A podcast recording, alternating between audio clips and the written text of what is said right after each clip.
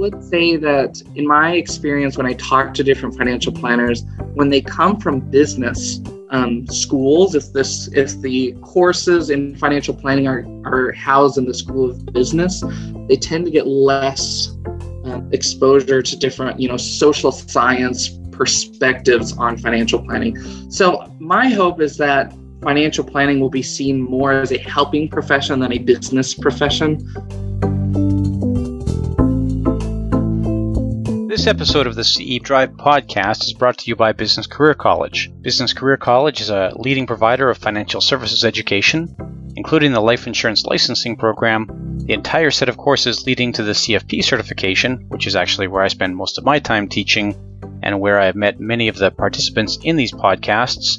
We also provide continuing education credits live classroom and webinar instruction in support of the Elder Planning Counselor designation, and a few other odds and ends in support of folks in the financial services industry. You can find the full catalog of course offerings at www.businesscareercollege.com.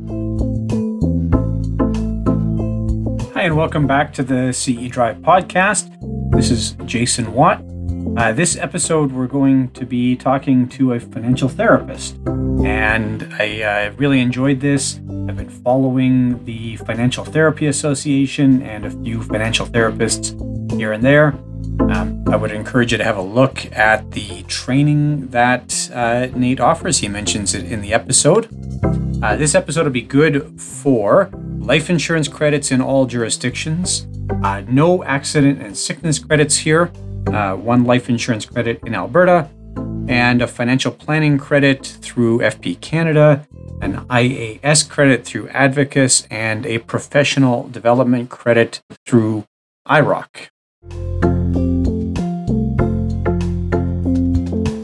The color for today's episode is yellow. The color for today's episode is yellow.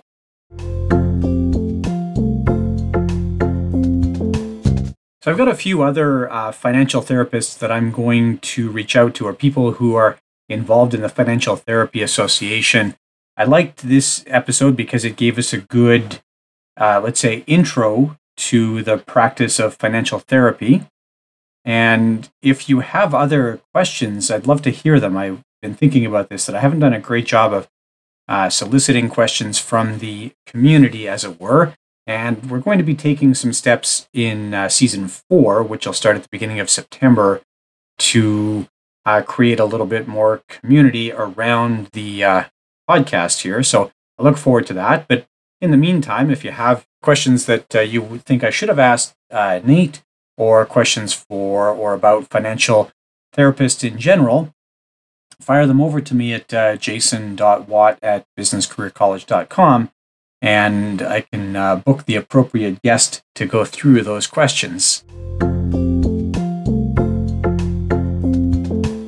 Okay, let's hear what Nate has to say about the practice of financial therapy. Hi, I'm joined today by uh, Nate Astle. Nate is actually our first American guest to be on the podcast and also our first therapist on the podcast. You know that I love to have folks from other uh, specializations and hopefully help everybody to understand a little bit of what financial therapy is. So I'm hoping you can start us off, Nate, just with a little look at what a financial therapy engagement would look like.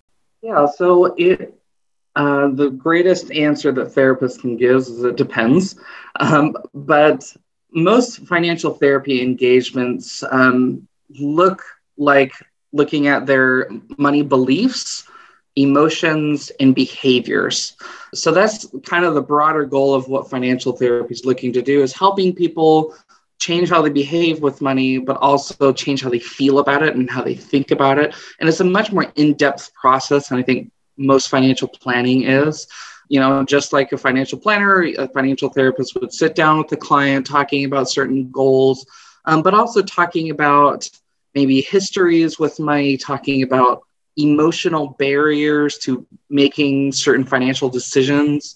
For example, if a couple comes in, they're having financial conflict, or or they have a retirement goal that they're trying to meet, but they're you know not saving what they need to a financial therapist might look at okay so when you are making those purchases and you know or maybe you don't realize that you're you know spending away those savings that you need like what's going on emotionally for you? What um, what are the triggers that would get you off track you know and like i said financial therapists can be psychotherapists they can be financial planners who are just using those skills. Um, so it, i think it would just depend on what the end goal is but i think for most financial planners that could be an example of what they could expect so if I'm a financial planner who's done no training in financial therapy, you know, it's very common. I talk to tons of financial planners or financial advisors. It's very normal to pe- to hear people say, "Well, I do a little bit of marriage counseling and a little bit of therapy and a little bit of psych like that kind of thing." How does the financial planner know? You know, it'd be very normal in that client engagement to have a discussion about money beliefs and, you know, ask a question like, "What's your first memory of money?" right? And kind of get to a money story. How does the financial planner know when they're in over their head? How does the financial planner know that they should be dealing with somebody like yourself? So, this is something I trust most financial planners to stick within their scope of practice. Some examples is if the financial planner notices their own emotions coming up, if a client is starts to cry in your office and you know, because of whatever reason, and you're going, ah, don't cry, oh, and I'm really uncomfortable, that actually might be a chance for you, the planner, to check out what's going on inside of you. But also, um, you know, if, if a client is, you know, crying, for example, um, or having conflict with their family or partner in your office, it's, it's just really important that you are staying within your lane. Um, for lots of different reasons. And one of them is you just don't want to do any harm. When one of the best things that I think planners can do with their clients is acknowledge um, that you're talking about numbers, but you're also talking about much deeper things. Um, people are laying their hopes and dreams and values and shames at your feet when they bring you a money a money story. And so I think it's crucial that planners one get more comfortable but also know okay this is something that would probably be better handled with a with a therapist or somebody that can that has those skill sets so there, there's your non-answer for you i guess. Well i was expecting a lot of gray area there. I wasn't expecting uh, like if a then b type of answer right? It's just like right. financial planning. The answer is pretty much always it depends so. Yeah. Um, i guess then is it primarily an inward look for the for the planner to decide when to send the client off? Or you know should you be thinking about like okay so this client is very emotional but i'm i'm comfortable with it or i'm used to it you know is there is there a point where pretty much no matter what that person should end up with a therapist yeah so if it's if it's a money matter that they're coming to you with i think a financial planner could probably handle it but if they start asking, what should I do with my partner? Or what should I do with my family member? Or what should I do about my depression related to money? Then I would suggest referring out. I do think that this is a improvement area that most financial planners could benefit from is how do I, you know, attune with and empathize with my clients and validate their emotions and their feelings. And then um, how can I suggest therapy in a safe way without saying, I don't know how to handle this. I'm going to just throw this over to a therapist because what you want your clients to do is to trust you. Not just trust your competency with numbers, but trust you as a human being. And that does require some therapeutic skills. But your job isn't to create change in their family life per se, or you know, in their relationships. That might be something that you let someone who has that skill set do. Yeah, we a side effect of good financial planning should be better relationships, better right home life, all that good stuff, right? But yeah, I get that. That shouldn't be your your primary focus. Do you have advice then about you know, like I can't say to my client like you're way too messed up for me to help you, right? So do you have advice about how to with say empathy or I, I don't even know what the right uh, word to use here is, but about how to get that person to go see a, a therapist where you know you don't betray trust, they don't feel judged, that type of thing. Yeah, yeah, definitely. Uh, that's actually something I, I go over in my my training course for um, that I offer. But just you know, the simple version is you want to validate where they're coming from, and specifically you want to normalize is the word we use. But so, an example, you know, script you might say is, I, I see that you're this is something that's really difficult for you to talk about. That's totally normal. I see a lot of my clients that really, really struggle with this. And one thing that I've seen, maybe in my own life or in my clients' lives, is sometimes it's nice just to have an extra resource, an extra person that can help you work through some of these big feelings. Um, and I actually have some um, professionals in my network, some therapists that work with people when they're having these feelings of X, Y, or Z, whatever you see in front of you. So you're you're just normalizing, saying, yeah, this of course you're feeling overwhelmed. Of course you're feeling upset. This is a really big and scary thing. Um, and I actually have some people that I think would be a really good resource for you.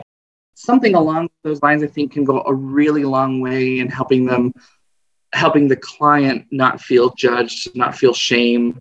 And I, I think this needs to happen in more than just our sessions with our clients, because I think mental health needs to be talked about in a much bigger scale. But um, that's just kind of example. Normalize their feeling, validate it, and then offer resources. Perfect. So you mentioned your training course here. Um, this is relational money. Can you give us maybe a little background on yourself then and what uh, relational money is as well? Sure. So um, I I have a master's degree in couples and family therapy. So my my home home is in the therapy side of this, but I also am a board member for the Financial Therapy Association, and I created a a four week course um, for financial planners to gain some of these therapeutic skills. Um, some of them might be, you know, how do I empathize with a client? How do I validate? What do I? What can I actually say? And giving kind of some example scripts, some example language you might use. Um, I also cover things like how do I make a referral to a therapist? How do I, what does trauma informed financial planning look like? Um, and so we cover some brain science sorts of things. Um, and then just looking at different theoretical approaches to therapy.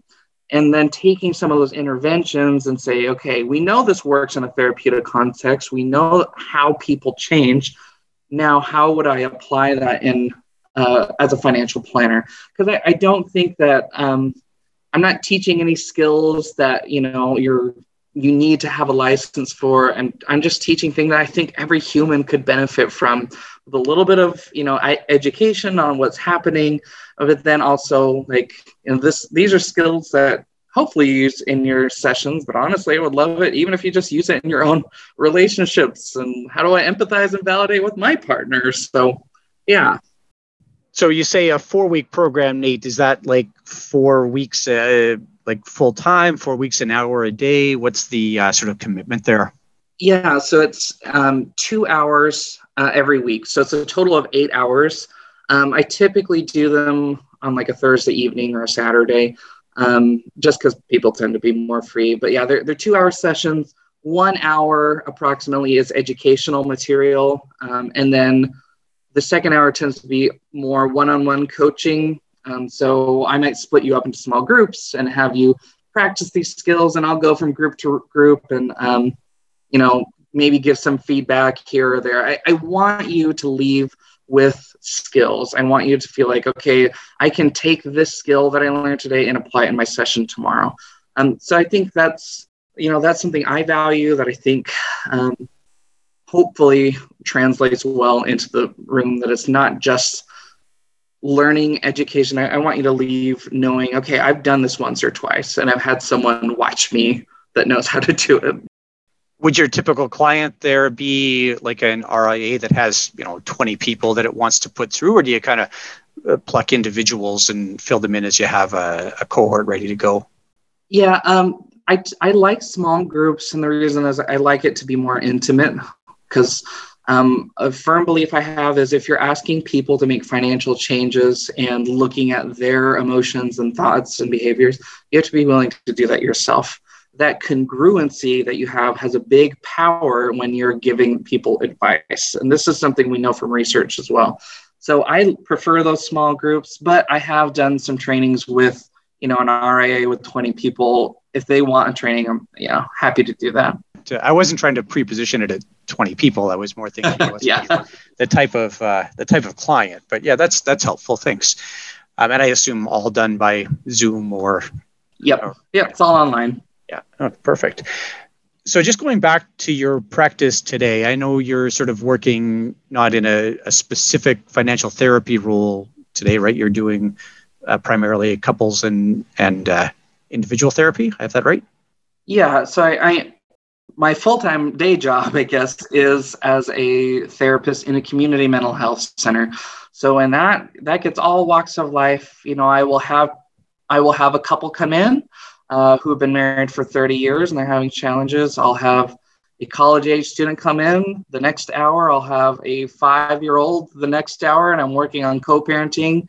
And then the next hour after that, I have someone with, you know, maybe schizophrenia. Um, so it's all types of situations coming in through my door. But my, my goal is always have a lens of how does money impact their their symptoms, their depression, their anxiety, their whatever it is and I know I'm going to get some of the it depends answer here, but do you find would it be like half of those engagements where you have some sort of money discussion, or is it something that is pretty much always it shows up at some point? I would say pretty much always. Um, what how it typically comes up is um, they'll tell me about you know their stress or whatever is bringing them in, and I'll ask, okay, tell me how your parents affect this situation now? Well, they're the ones that started it, you know, whatever it is. And then I'll ask, okay, so how does your current financial situation play into this? And that's typically what I look like. I'm looking for what are the different factors influencing how they're experiencing the problem. Now, you and I first met, I don't know if you remember this or not, but at uh, CFP Board Academic Research Colloquium, which is one of my very favorite conferences. Everybody should get to this thing at least once. Um, and you're at K State, which does a ton of, uh, uh, of work there. Just great financial planning research comes out of there. Can you talk a little bit about the relationship between the financial planner then and the financial therapist, and maybe a little bit of history here, and if you could look down the road a little bit too, maybe? Yeah, absolutely. Um, I do remember. that was great. Um, so, financial therapy as a field really, at least an organized financial therapy a field, really originated around 2008 after the, the Great Recession, because a lot of financial planners obviously um, were experiencing a lot of distress at that time. Um, and they were realizing, oh my gosh, this is having huge impacts on mental health. And also, a lot of therapists were saying, oh my gosh, so many people are talking about their money than, you know, more than normal. And so they basically, a small group got together says, maybe this is something we should study and, and look into more. Um, and that's kind of where the Financial Therapy Association was born. Um, from there, it's, you know, it's grown over the last 13 years or so. Um, and now we have a certified financial therapist designation. We have a Journal of Financial Therapy, which is a, a free academic resource.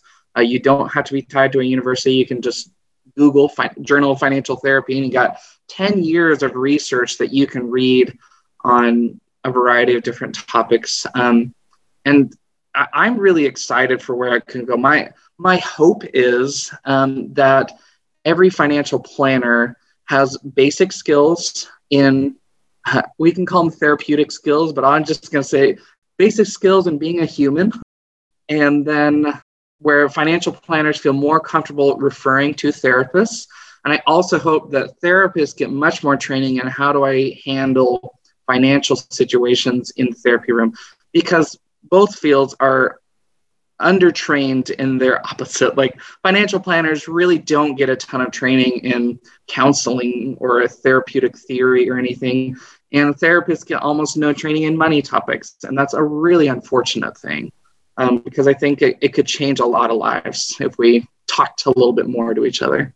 I think I've heard uh, Brad Klontz say this, and Moira Somers and Kristy Archuleta all say the same thing that in their therapy training, they talked about money, it was by accident. Mm-hmm. is that something that is changing now? do you get to see this in therapy programs today at, at uh, post secondaries? Not yet. Um, there is, it is still unfortunately very, very small numbers. And most, so for example, the, the program I went to, Kansas State, which is a hub for financial therapy, right? I had an entire course designated to sex therapy because sex, you know, affects a lot of you know how couples relate with each other and couples that have sex problems right? It's it's an important thing to talk about. And i got zero classes on money. And any discussions i had with money was because i brought it up because i'm passionate about it. And and there's actually research in the journal of financial therapy that looks at different post-secondary education programs and counseling. Zero. There's there's nothing as far as formal classes. I believe the university of georgia has its first but that was this last year, 2020. So it's still very, very new. So, but you know, over the next 20 years, I'm very excited to see where it will go. And then, do you have a feel for what happens on the financial planning side? Again, you know, K State is doing so much work in that area. Would a an undergrad financial planning student at K State get much exposure to therapy? Yeah, uh, that is the one thing I do think is happening happening well is yes, uh, I think many programs are now start now starting to have at least one course in financial counseling, which is different than financial therapy, but that's okay as long as it's getting them into the oh, this is a people profession. Um, that that's a really big start. Um, I would say that in my experience, when I talk to different financial planners, when they come from business, um, schools, if this if the courses in financial planning are, are housed in the School of Business, they tend to get less um, exposure to different, you know, social science perspectives on financial planning. So my hope is that financial planning will be seen more as a helping profession than a business profession. Because um, I, and you know, we can talk about that all day long, but I, I do think that financial planning is primarily helping, uh, just the same way that nursing or teaching or uh, you know therapy is. We need at least a background in how do people work socially. You know. I agree with this. You can know the like in Canada, the Income Tax Act. You can know all the technical ins and outs. I can know what goes into insurance contract language or so forth. But if I can't communicate those ideas in a way that that actually gets somebody to to move from where they are now to where they want to be. All that technical stuff is uh, is useless. And yeah it's uh, and just you know in canada we don't uh, most of our financial planners wouldn't come out of post-secondary programs. Mostly they would obtain their financial planning uh, certification sort of in practice um, afterwards. So a little different that way but it's uh, it's still i find it's interesting and i I know it's the same in the United States, where still that education for financial planners is largely based on the, I think they call it body of knowledge, the CFP board in the United States. We have a body of knowledge here as well. So, yeah. Now, you talked about financial counseling here. So, is it worth it to talk about a, a breakdown and or overlap with financial coaching, financial counseling, financial therapy, financial planning, or is it that they're too intermingled to to be able to create a useful breakdown? I would say 80% is commingled between these things. Um, you know, every field, at, at, least in the fields of psychotherapy, you have psychologists, you have psychiatrists, you have um, marriage and family therapists, you have social workers, professional counselors, and each one has their own focus and training. Um, but a lot of the skills do overlap. I think um, financial counseling, the short version, financial counseling looks a lot more at day to day behaviors, um, you know, very uh, more short term focus, I would say. Um, financial coaches often play a more of an accountability partner than I think other professions do, um, and might do, yeah, more, more uh, like motivational coaching therapists, I think, tend to go a little bit deeper as far as you know histories, um, histories with money, emotions, thoughts, and then financial planners, um, you know, tend to be more overall goal, maybe more technical focus, different policies, plans, things that need to happen. But there's still a lot of skills that are shared for sure. And thinking about uh, your engagements with clients, then, first off, would people come to see you because they they want to or because they have to? Where does that line sort of drawn? Yeah, most uh, most financial therapy, because it's so new, it's not like this established thing where a court would order someone to go to financial therapy. Courts do order people to go to psychotherapy all the time. Um, but yeah, people would come because they want to, or perhaps from a referral from a financial planner or financial professional. And are your engagements, do you see it as more of an acute type of problem where it might be like two or three meetings and done? Or are these multi year interventions where, or intervention is not the right word to use then, right? But these multi year processes where you're you're really developing like a relationship and you're going to have that relationship you know for forever and ever. Right. Um, i would say of course it depends um, but i think typically it's more acute um, uh, the average session in for psychotherapy is about anywhere from 8 to 12 weeks. Um, so insurance will reimburse you up to 12 weeks. And I, I know that's that's much too broad to apply to every insurance and obviously every country. But um, I do think it, it's definitely a relation. It's a relationship building process. Um, but one of the, I guess, ethical principles we have in psychotherapy is if you're not doing good, then you need to stop working um, with the client. Um, it's more than just don't do harm. It's this has to be actively beneficial because we, you know, as as weird as this sounds, my end job, my end goal is for you to fire me. Um, I don't want you to need to be in therapy forever if we can help it. Um, if you can use the skills, if we can process the things that need to be processed, then I would love for you to, you know, do some things on your own. That'd be great. That makes sense, and I that sounds to me more like a sort of intervention as opposed to you know relationship. If you're drawing a spectrum, right? Yeah, yeah. Um, now, what about you talked about potentially getting referrals from financial planners? Do you have a, a sort of network of financial planners uh, with whom you maintain relationships? Yeah, I, I try to. Um, so I, you know, I have my own preferences on on what the people I would refer to have as far as qualifications. Um, I I do prefer that you know my planners operate on a fee only uh, basis, and it's just it's just my own personal ethical um, things that I wrestle with. Um, that is something for at least on the um, on the financial from the Financial Therapy Association. Um, financial certified financial therapists are required to have fee only practices rather than based on sales or commission, those kinds of things. Um, yeah, so I, I try and connect with people on LinkedIn as well, but I, I would say that I, I, look for planners with enough human skills that I feel comfortable sending my clients to them. And you mentioned again, you've mentioned a couple times now that uh, certified financial therapist designation. Can you talk about that a little bit and maybe also the role or what the Financial Therapy Association does? Yeah, sure. So uh, the Financial Therapy Association is a organization for both financial planners and therapists. Um, so, and of course, you know, coaches and counselors and all the things in between. Educators. I've seen a few educators there. So, and we, you know, we do a lot of different things. One of them is, you know, providing ethical standards. Um, another one is providing the certified financial therapist designation. And what that looks like is you have to have a bachelor's degree. Uh, you need 500 hours of direct client experience. Um, there is education that you can take through the Financial Therapy Association, and then you take the exam, a national exam, or I guess an international exam.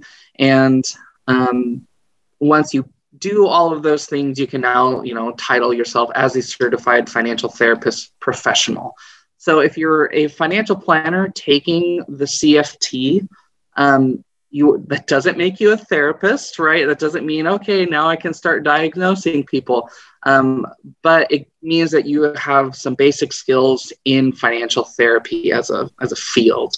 Um, I I love the FTA. I love the Financial Therapy Association. There's you know there's webinars. There's um, we have an annual conference. There's just a lot of really good like-minded people that see this as a helping profession. And another great thing is there's so much research and so much training out there that I think um, it's it's just a great resource. I think for financial planners to look into.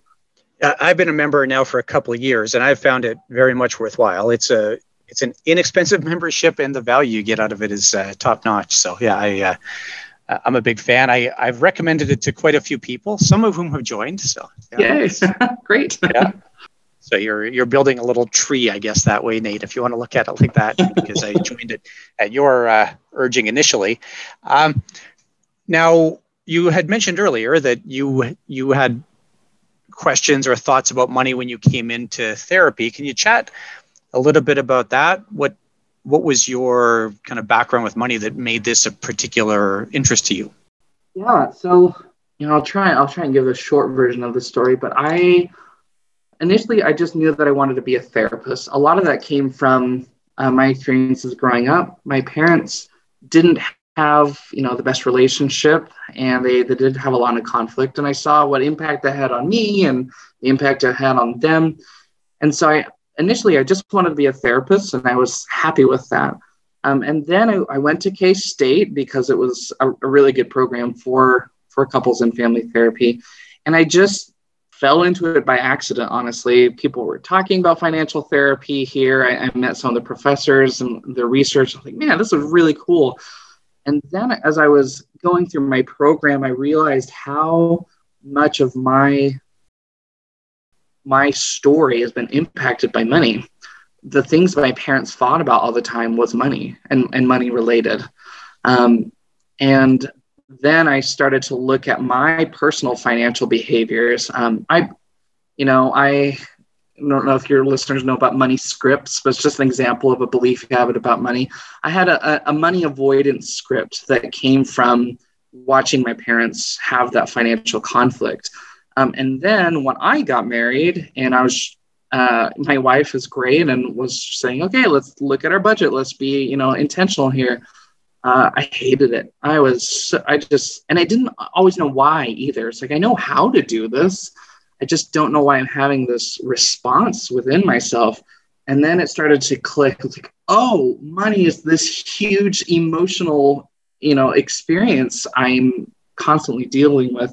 And so I, I did my, you know, some of my own work. We call it self of the financial therapist work, looking at my own life. And um, and it was beautiful. And I, I think that was the moment I realized like this is something the world needs.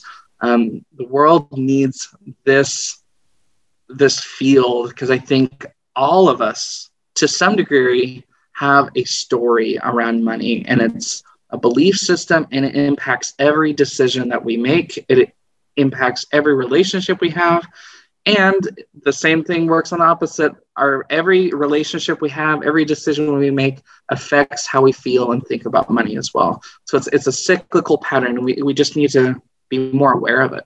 Sorry, that was a long answer. No, that's a good answer. And uh, yeah, Money Script is something that is now in our body of knowledge in Canada since uh, 2020, 2019. I can't remember now, but it's a relatively new addition.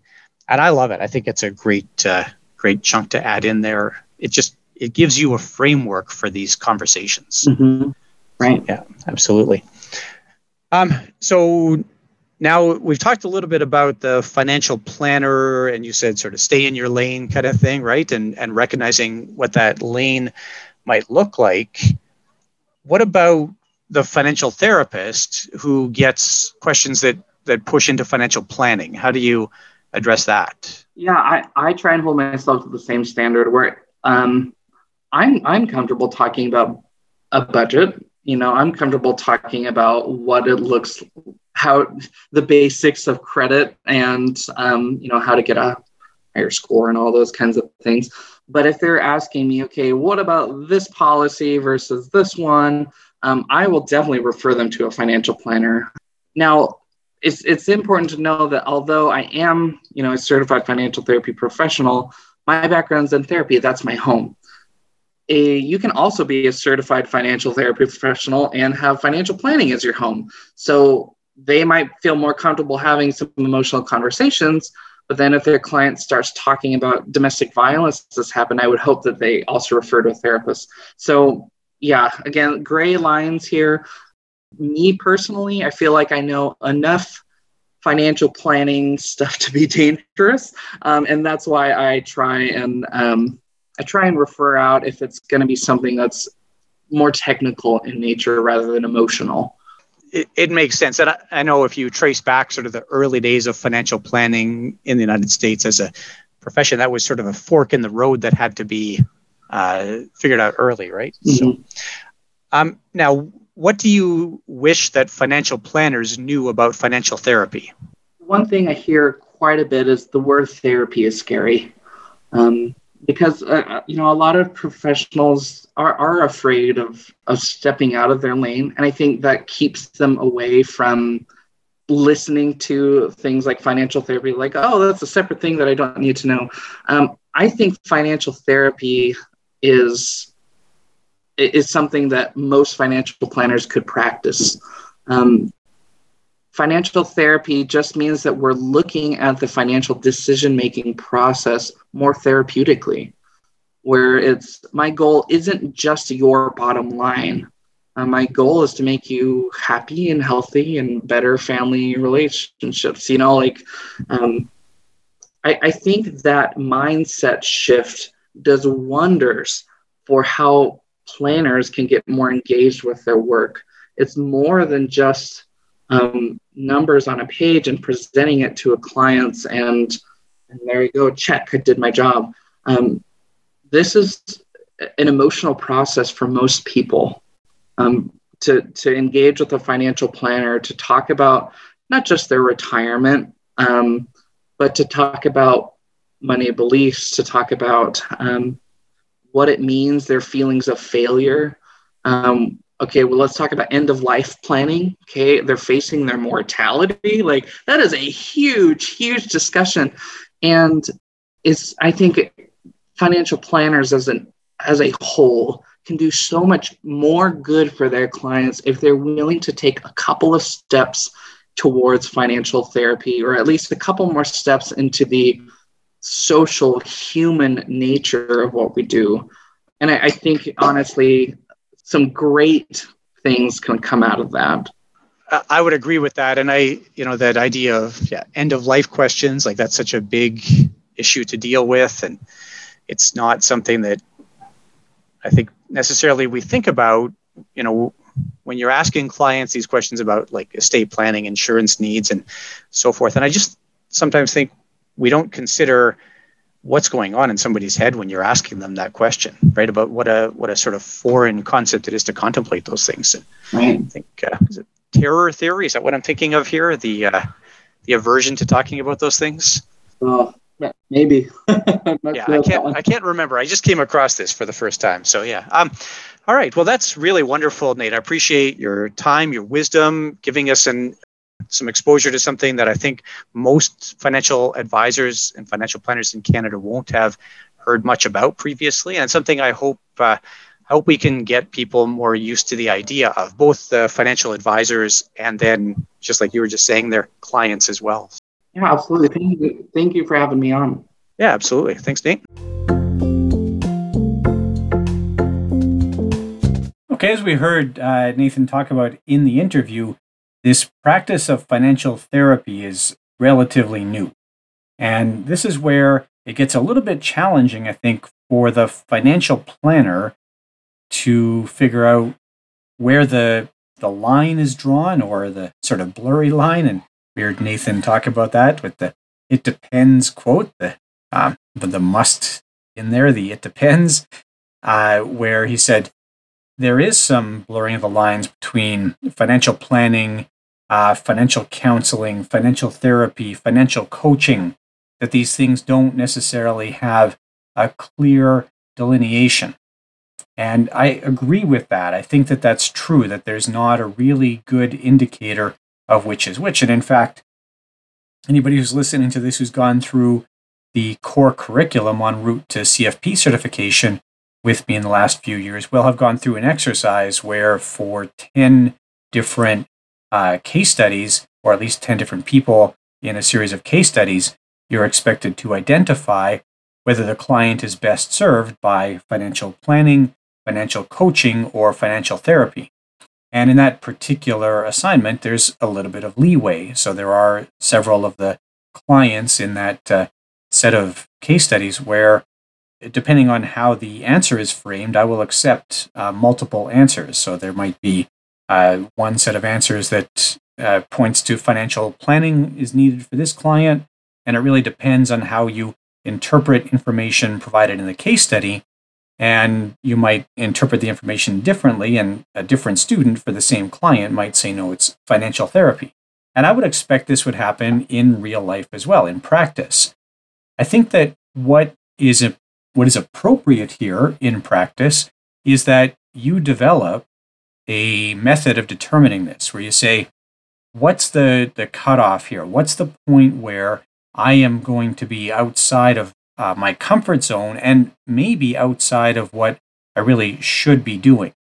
And I hear this all the time, and I'm not saying this is wrong, where a financial planner sits down with, let's say, a couple, and it's maybe the first time, and he talked about this in the interview a little bit about how couples, he talked about this in his own situation, about how couples don't necessarily uh, get on the same page about money, and maybe the financial planner uh, brings something up here and it causes some degree of conflict between the couple or their perceptions about the financial planner's question, creates some sort of conflict, and you get things a little bit heated in your office. And I'm sure that some of you listening to this have had that exact experience. And I'm sure that everybody listening to this has had a couple meet with them in the office and things seemed fine. And then the couple left and maybe got into it a little bit in the car on the ride home.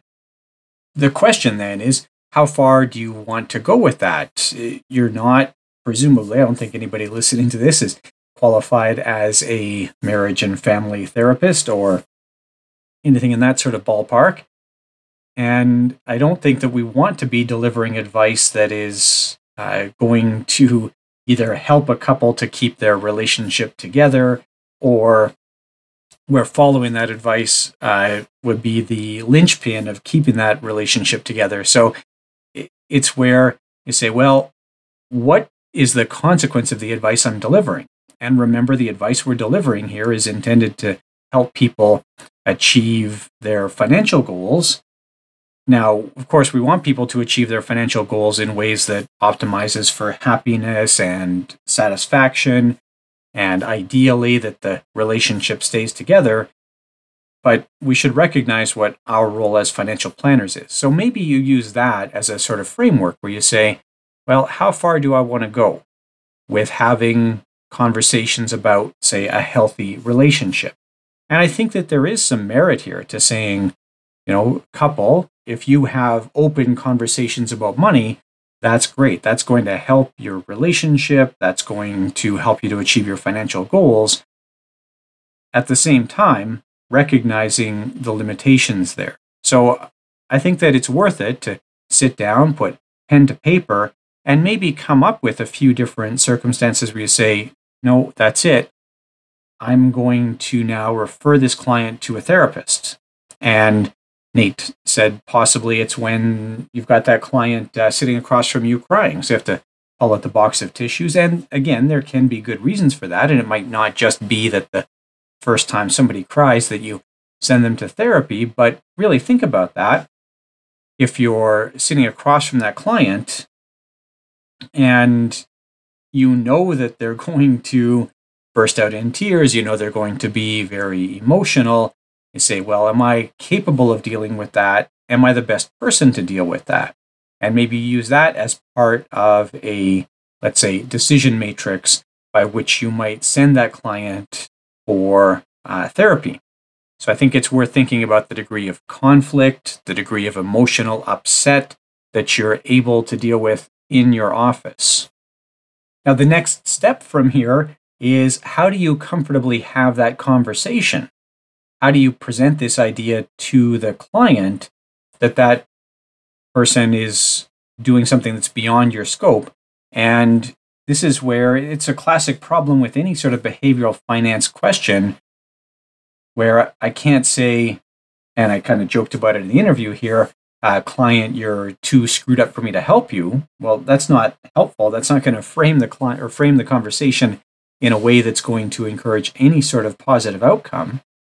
I think, though, it's worth practicing, worth having a script hammered out where you can say to the client, Look, I appreciate that we're trying to come to a solution here. I'm just not sure that I have the tools to help with the situation you're in. And by doing this, you're not really putting the, the blame or the weight on the client. Instead, you're saying, look, I have this skill set, and really it's on me that I can't help you. And I think there's some version of that that's going to be practical in these situations where you have a client or a couple who is sitting across from you where it's just not viable for you to deliver the advice or the kind of help that they need. Accepting then that you might have to send a client to a therapist from time to time and this is where I find very few financial planners are, are well prepared for this because I assume that people listening to this call would have relationships with uh, estate lawyers and tax accountants and other financial professionals, and you would be able to send your clients to those people for help. But I don't run into that many financial planners who have relationships with therapists. And honestly, there are not very many financial therapists uh, practicing in Canada. So this is going to be a little bit uh, sticky. You might look at, uh, for example, Moira Somers, whom I've spoken about previously. Um, she's in Canada. There are some members of the Financial Therapy Association. So, the Financial Therapy Association, uh, which Nathan talked about in here, does maintain a public directory. And you might find somebody in the Financial Therapy Association directory who can help you out. There's a board member at FTA who is a financial planner practicing in Canada. Or it might just be that you develop a relationship with some local therapists and you have them as sort of back back pocket references. You say, you know, if I ever have a client who needs help, can I send them to you? And that therapist might ask a little bit more about what kind of help this is where potentially you say, well, I, I know that there's not that many folks out there qualified to do this, but have a look at Financial Therapy Association, have a look at the works of uh, Brad Klontz, for example, and see if we can develop a sort of symbiotic relationship where you can help out my clients who have financial therapy needs. Another area that we touched on in the interview is the history and development of the practice of financial therapy. And I want to give specific mention here to a book. I have mentioned this book before. Uh, it's the excellent book Facilitating Financial Health Tools for Financial Planners, Coaches, and Therapists, and written by Brad Klontz, Rick Kahler, and Ted Klontz. This is really the, the framework by which a lot of financial therapy and financial coaching is delivered. And it's in this book and then some related works. There's an article in the Journal of Financial Planning that's uh, closely tied into this. But this is where we see uh, Professor Klontz, Brad Klontz, uh, deal with the question of helping to create a language or a framework around how people identify with money. Now, this gets a little bit complicated. I am by no means a medical professional and certainly not a mental health professional. So uh, take what I say here with a grain of salt. I'm going to paraphrase some of what shows up in facilitating financial health. But uh, basically, we have for uh, psychiatric disorders, we have a book called the DSM, the Diagnostic and Statistical Manual. And this is the book that if a therapist, a professional psychiatrist, or uh, psychotherapist is diagnosing a condition, they would open up that DSM and they would find the indications in there, that is, the, the attributes that somebody exhibits, and they would match that up to that condition. Well, as we heard Nathan talk about in the interview, the practice of therapy hasn't really acknowledged, let's say, financial issues. He said it's just not something that's covered, even in his education, which was at a school that's well known for uh, dealing heavily in behavioral finance, that he didn't get that exposure in his uh, therapy classes.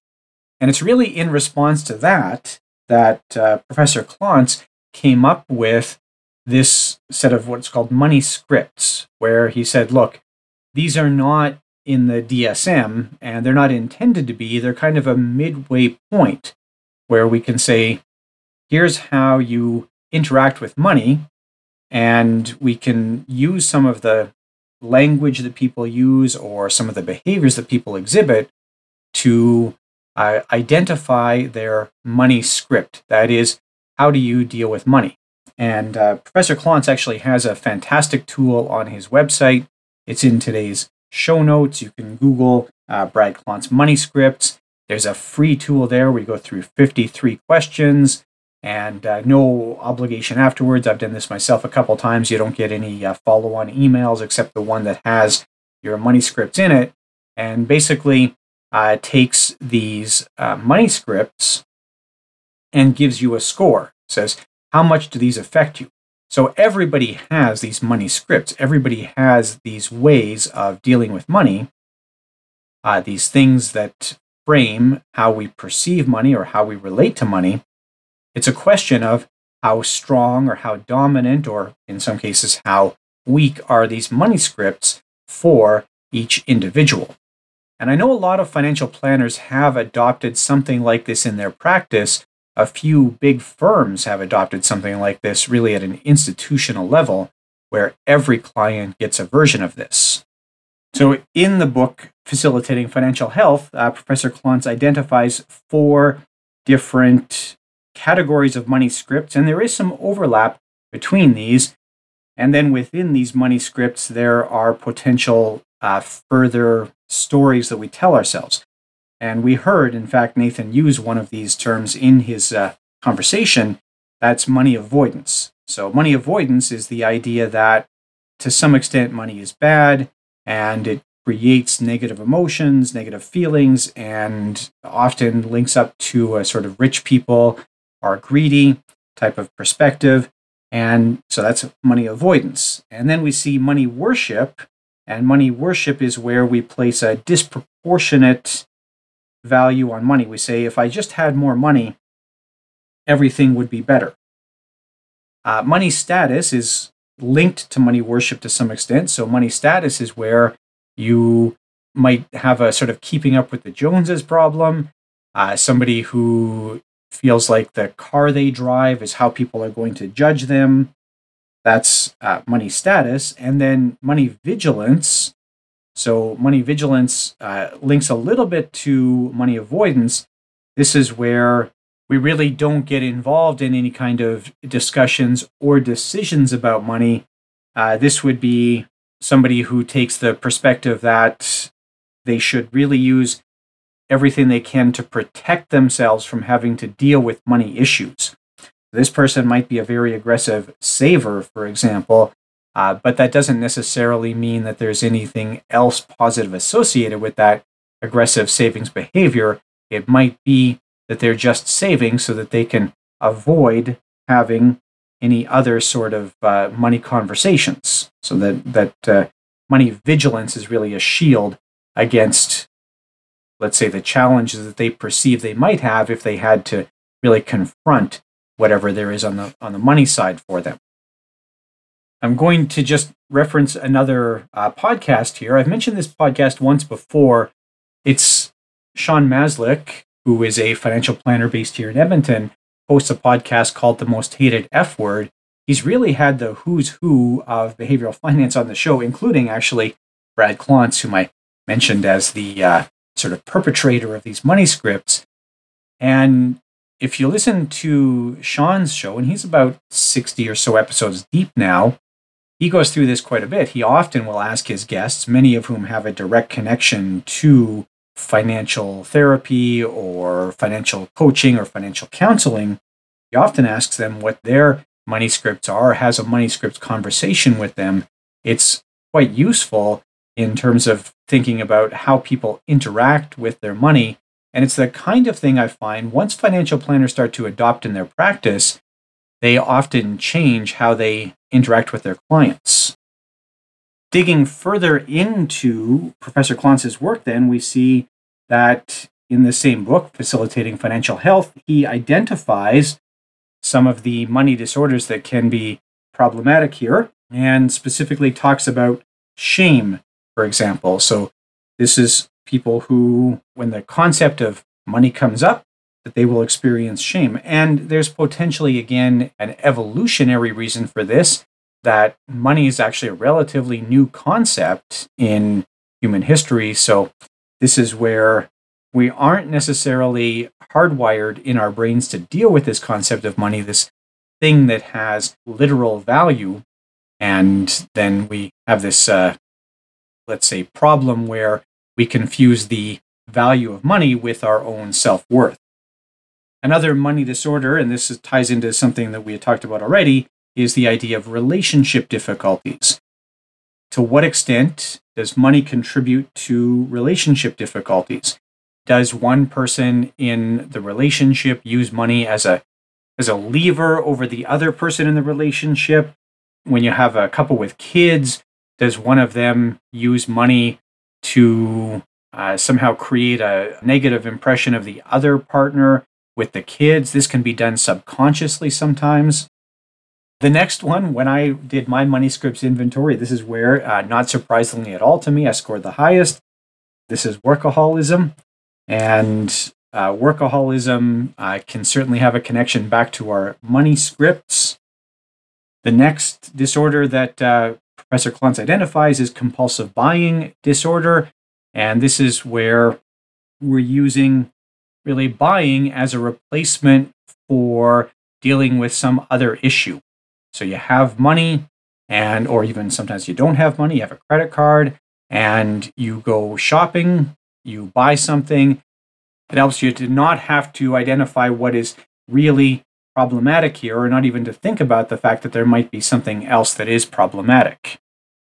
And then we get into a couple of disorders that are more traditionally identified, one being gambling disorder. And I do find there's a little bit of an interesting connotation with gambling disorder. I'm sure that we all, when we think of gambling disorder, have the impression of somebody who is sitting at a slot machine, feeding uh, money into the slot machine relentlessly, and ignores all that's going on around them when they're doing that.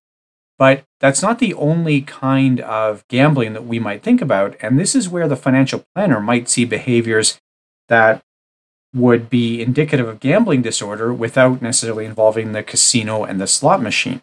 For example, you might have somebody who has no emergency fund and has no sort of reserves in the bank. And as soon as they have money that shows up, they will spend that or allocate that somewhere and they are always just living on the cusp. This is potentially indicative of a gambling disorder because this person might get a little bit of a, a thrill from just living on that knife edge. So it's not the kind of gambling that we would maybe traditionally think about, but it still might be indicative of that. And this is where, uh, again, we have to be careful how far we go in our practice as financial planners, it can be useful to have the client do something like the Klontz money scripts inventory, and potentially that gives them some self awareness. You're not qualified to, to treat that, and it can be difficult to send somebody for therapy uh, in a case like that. So, we want to maybe help that client gain some self awareness and again, that's where I, I like that idea of having them do that money scripts inventory. And the next one that we see is hoarding disorder. This is also one that has potential financial implications. And again, the connotation we might have in our head maybe uh, My spouse used to make me watch episodes of Hoarders, where people, of course, had all kinds of stuff piled up in their houses, rendering them unlivable and fire hazards and so forth. And I think we often think about hoarding disorder that way, but hoarding disorder can relate to financial behaviors. And this would be uh, somebody who feels like they can never let go of the money they've accumulated. And we have lots of stories like this people who have a lot of money, who would be, let's say, rich from most definitions, but aren't willing to part with any of that money. That can be a hoarding disorder issue. And then the uh, final disorder identified here by Professor Klontz is the financial dependence. And this is where you're really unable to cut the strings. You're really unable to free yourself up from dependence from somebody else. I actually heard a great uh, tool for this recently. I had uh, the pleasure of uh, co teaching a class with Professor Tanya Staples. She's at Conestoga College. And she introduced this idea of parents building a launch fund for their children, the idea that you would have some money set aside to help the kids to cut the purse strings and that that money would be a finite resource rather than the parents continually having the taps turned on to help those kids uh, achieve that independence. The number for today's episode is six. The number for today's episode is six. Okay, I hope you learned as much as I did from that episode. I've been long interested in this field of financial therapy, uh, such that I've been a member of the Financial Therapy Association for a couple of years now. And I've learned a lot from attending their meetings and reading their journal. I would really urge you to have a look at this. And as we mentioned previously, it's something that in Canada we just don't have that much of yet. I think there's a real need for this. To obtain your CE credits for listening to this episode, you'll need the color and number in order to get through the quiz. And also, you'll have to pay attention to the interview. There are five questions in there, and you'll want to do well on all five. Pass grade is 60%. So, the place to go to do that is bccquiz.online. That's BCC is in Business Career College. So, pop over to bccquiz.online. There's a short five question quiz there. You should be able to do it on your mobile phone once you are parked. Then you can subscribe right then. It's pretty easy to do. We're always looking for more subscribers. I think this is a super efficient way to get your CE credits, and it's pretty common for me when I tell people about the podcast for CE credits. They say that's a great idea, but I'd still like to get those numbers up. So please pop over to bccquiz.online. 15 bucks a month will get you all the CE credits you need, including your professional responsibility credits. And we're doing two episodes a month now, or one episode every two weeks. So please pop on over to bccquiz.online and subscribe. I hope you'll join us again in two weeks when I'll be talking to Chad. We're going to be talking about the role of property and casualty insurance in the financial plan. Enjoy your continued studies. Thank you very much. There are quite a few people who help out with getting these episodes to air. Joseph Tong takes care of our editing. Maria Nguyen takes care of all of our continuing education approvals and Sushami Pomerlo Paquette, uh, Ji Wu, Lisa Hoffert, and Penny Watt, my mother, make sure that we have people listening to the podcast through their marketing and sales efforts. Thank you so much.